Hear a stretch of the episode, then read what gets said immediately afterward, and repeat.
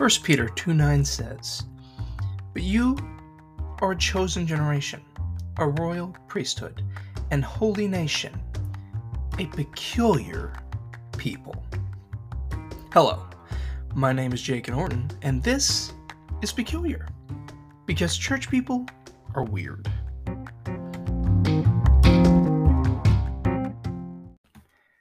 Hey, everybody, welcome back to Peculiar. Uh, it's been a couple of weeks, and yes, that is absolutely no one's fault except my own. I have just allowed myself to get out of the habit of recording, and not a habit I want to get into because I don't want this podcast to die. I do love some of the feedback I've gotten from some people, um, and it's been good. And I'd like to keep on giving you more and more to help you understand the weird world of church people. So, when I last left you, we were doing a bit of a series on, uh, on this thing that I'm calling Peculiar Patter, which is just the weird words of the church world, Jesus jargon, as I have called it some, and, you know, just the terms that may only make sense if you are part of church culture. So we were doing something on this thing that we call being born again, the process of the plan of salvation. Now, of course, what you hear most of the time as the beginning of the plan of salvation is believe on the Lord Jesus Christ and you will be saved, which um, basically means publicly or even privately acknowledging that you believe Jesus Christ is God. But if you'll look at what Jesus defines being born again as, you will see that he says, Except a man be born again of the water and of the Spirit, he cannot enter into the kingdom of God. This is further uh, explained when Peter is talking on the birth, on the day of the birth of the church, the day of Pentecost. He says to repent be baptized in the name of Jesus for the remission of sins, and then you will receive the gift of the Holy Ghost. Now, we've already covered a few of these. We've covered what we mean by born again, which is kind of an analysis of Acts chapter 3. Uh, then we talked about repentance, or also known as death to sin. If you don't understand that, just go back, listen to our past few episodes. You will get the gist of what that means. And then last episode, we talked about this thing called being baptized, also known as being buried with him in baptism, and even also being washed in the blood. If you, uh, if any of that just sounds utterly bizarre to you, just go back, listen to our past couple episodes, and it will make more sense. Those are just the episodes leading up to this one. So today we're going to talk about the third, fourth, however you want to phrase it, part of this plan of salvation. And it comes with a term that I have heard people genuinely ask questions about before. And that term is the Holy Ghost. Uh, so, what is the Holy Ghost? No, it's not a ghost in the sense of scary movies, not like Casper, uh, or uh, not like um, Marley in the Ghost of Christmas Past, Present, and Future. It's not like uh, who whatever other famous ghosts may exist out there. It's not like that. This is a Holy Ghost. Uh, also called Holy Spirit, depending on what translation of the Bible you are reading. Uh, the first place that really sticks out to me in the Bible that talks about the Holy Ghost is in Luke chapter 1. And in that chapter, it says that Mary is visited by an angel, and the angel tells Mary that she is going to have a child. Mary has an argument for this angel and says, I have never been with a man. How am I going to have a child?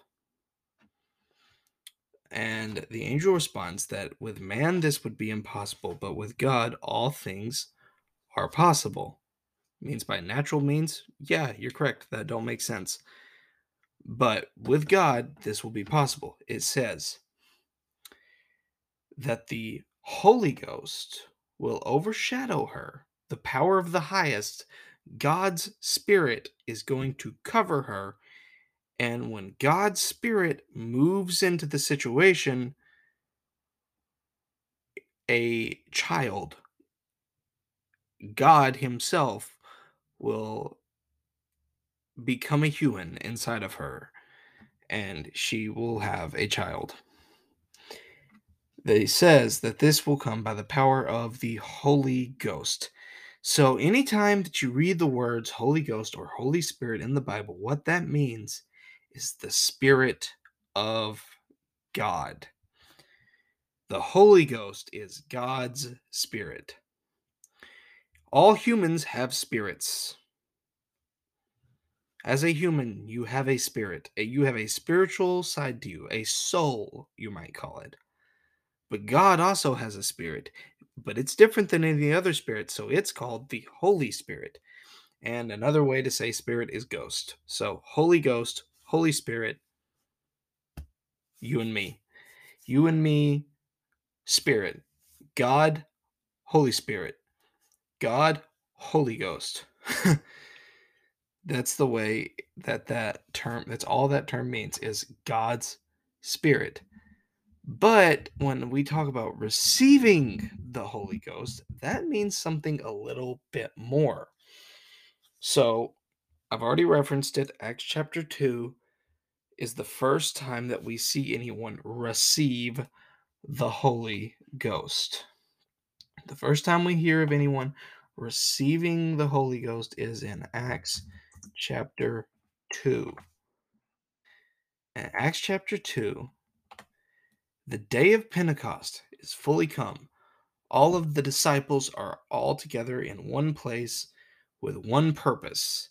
And suddenly a sound comes from heaven like a rushing mighty wind, fills all the house where they're sitting, and there appears to them cloven tongues like a fire that sits upon each of them. They're all filled with the Holy Ghost and begin to speak with other tongues as the Spirit gives them the ability to do so. So, speaking with other tongues, fire from heaven, a mighty rushing wind. Now, you would be perfectly justified in realizing that this don't happen this does not happen every time that people get together for church. Uh, we don't always have rushing mighty wind from heaven and fire sitting on everybody's heads. That's not a normal thing. However, you may you may realize that there are church services where people speak with other tongues. Uh, and I feel like I would be justified in doing an entire episode just on the topic of speaking in other tongues. It just means that they began to speak in a language that they did not know before. And God gave them the ability to speak with another language. That's already happened once in the Bible. In the book of Genesis, God gave people the ability to speak in another language, but that wasn't a sign of his approval, but disapproval. This was used as a way to bring unity with these people by giving them all the ability to speak in another language. And it also worked as a sign to all the people around them that something had changed in these people. People began to mock and say, These men are drunk. But Peter stood up and spoke out and said, You men in Judea and all you that dwell in Jerusalem, this be known to you, hearken to my words. These people are not drunk, as ye suppose. It is but the third hour of the day. It's only nine o'clock. It's not the time for these people to be drunk. If they're drunk, they got a problem, man. So, this is actually a prophecy being fulfilled. God had said to the prophet Joel, I will pour out my spirit in the last days upon all flesh, all humans. Your sons and your daughters will prophesy, your young men will see visions, your old men shall dream dreams. On my servants, on my handmaidens, I will pour out my spirit in those days, and they shall prophesy. I'll show wonders in heaven above, signs in earth beneath, blood and fire, vapor, smoke. The sun will be turned to darkness, the moon to blood, before the great and notable day of the Lord shall come. And it will come to pass that whosoever will call on the name of the Lord shall be saved. So, if you will call on the name of Jesus, maybe through baptism, uh, then you have the ability to be saved. He goes on to tell them about how Jesus being crucified was actually a fulfillment of prophecy, and that this Jesus that they had crucified was indeed Christ.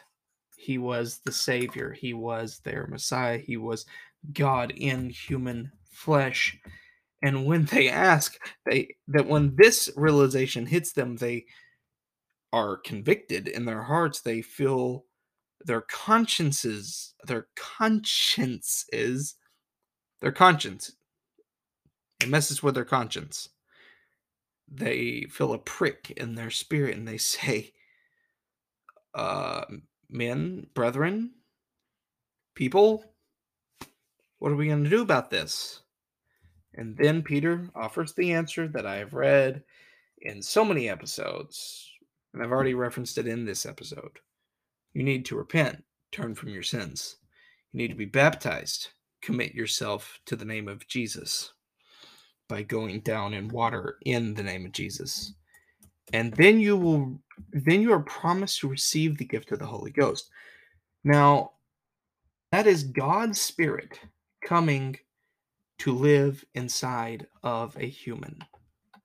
God's spirit coming to live inside of us. So, how do we know that God's spirit has come to live inside of us? Well, first of all, have you repented? Have you turned away from your sins and asked God to forgive you? That's step one. You got to do that. Can you receive the Holy Ghost without being baptized? Yes, I've seen it done. It, uh, it can happen. In fact, it happens in this verse unless they get baptized without us knowing in this chapter.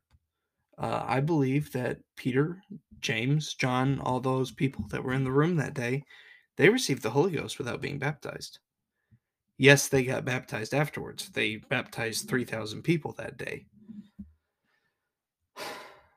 But that's the way that it worked. Now, the order that of operations that we are given is repent, be baptized, then receive the Holy Ghost. But all three need to happen in order for true salvation to be worked. For the work of true salvation to happen, you need to repent, be baptized, and be filled with the gift of the Holy Ghost. Now, there's some other terminology, uh, but yes. So Jesus said that we would be baptized, that he would baptize us with Holy Ghost and with fire. And you notice in this chapter that the term fire is thrown around.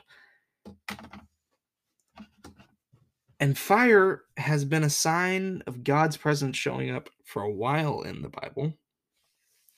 You will actually find that he led them in the wilderness with fire by night to give them a light. He also um, appeared to Moses in the burning bush and called him out in the form of fire.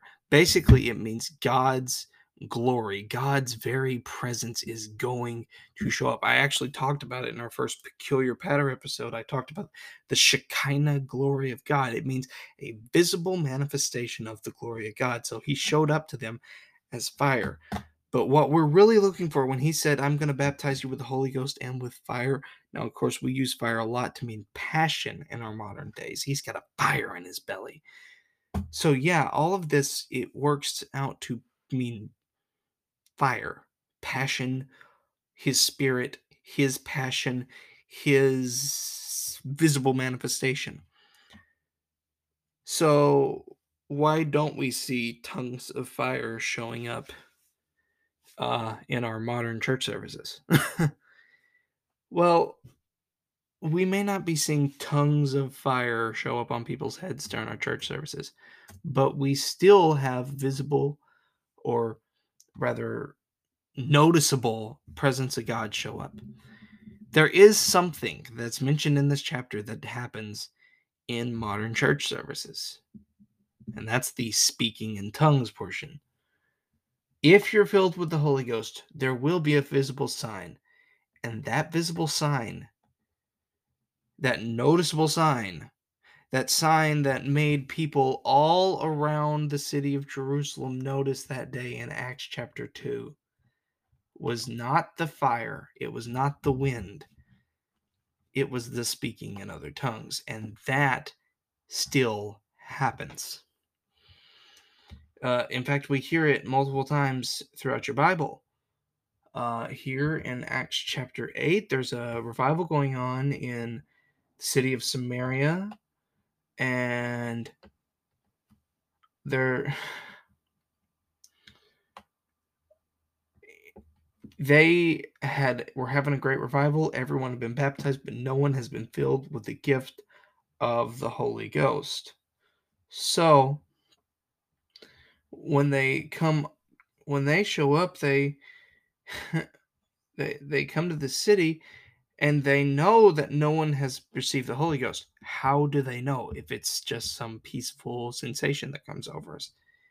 Well, there's something, and it comes to the point where everyone that Peter laid his hands on was receiving the gift of the Holy Ghost. And people could tell that they were receiving the gift of the Holy Ghost to the point where a former magician or sorcerer comes to him and says, Hey, give me this ability. And Peter says, May your silver perish with you because you thought you could obtain the gift of God with money. Uh, also in Acts chapter 10, we hear Peter is with uh, a man named Cornelius. And as he's preaching, the Holy Spirit falls on all of them. While Peter was still saying these things, the Holy Spirit fell all fell on all who heard the word, and the believers from among the circumcised who had come with Peter were amazed because the gift of the Holy Spirit was poured out even on the Gentiles, for they heard them speak in tongues and praise God. So they knew they had received the gift of the Holy Ghost, and we also hear here that after they spoke in tongues, they were baptized. So, all of this to say, there is a special visible sign that is paired with, there's a special visible sign. No, it's not the tongues of fire. No, it's not the rushing mighty wind. It is speaking in other tongues. There's another uh, term for receiving the Holy Ghost that I want to touch on before I wrap up this episode. And this term comes from John chapter 4, verse uh, number 14, is one spot where you will find this. Uh, so I'm going to pull it up here.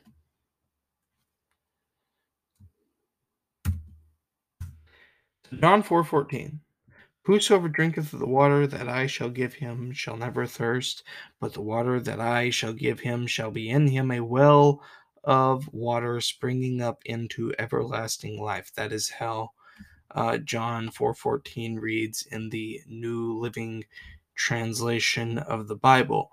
The KJV says, Whosoever drinks the water that I give him will never thirst, but the water that I shall give him shall be in him a well of water springing up into everlasting life. No, no, okay. I, anyway, yeah. Living water. Another place says, out of his belly will flow rivers of living water. And it said he said he seeks people to worship him in spirit and in truth. Meaning he's talking about the Holy Ghost. He's talking about the Holy Spirit. Why is he calling it a river of living water? Well, he has spoken of himself in terms of water before. There's a vision of Ezekiel that actually sees wa- rivers of water coming out from the temple. And he's using this to illustrate his spirit that people can be filled with because the water, living water, means active water. It means water that can be used it's it's like running water it's fresh water it's not stagnant like a like a, a swamp it's water of a river it's water that's constantly flowing. There's something new that these people are able to have access to from god on a regular basis. If you're filled with the holy spirit god will use that to make you always able to receive something fresh from Him. He can speak to you. You can hear from God. You can hear Him say something to you every day. There's a new, fresh word from God, a new, fresh thing from God that you can hear.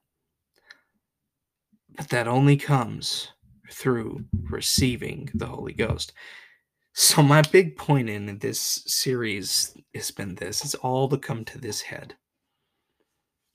You, we need to receive His Spirit. In fact, my illustration, um, death applies because Jesus was crucified, and through His blood we receive the ability to be forgiven of our sins. Burial applies because Jesus' body was buried and kept from stinking and his body was hidden away for some time and we are buried and baptism unto death. But jesus did not stay in the grave. He rose again 3 days later according to the scriptures. And we too can rise again with him in newness of life we are going to have an entirely new, glorified self, a self that's not been tainted and messed with by the world, by sin, by things displeasing to God. We can become something new and something different through the power of receiving the gift of the Holy Ghost. And it is a gift. Romans 6:23 says, "The wages of sin is death, but the gift of God is eternal life through Jesus Christ our Lord." We need that in our lives. We need the Holy Ghost.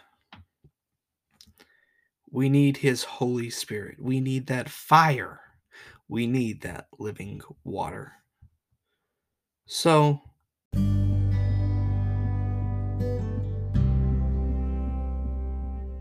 So if you ever want that, you can have it.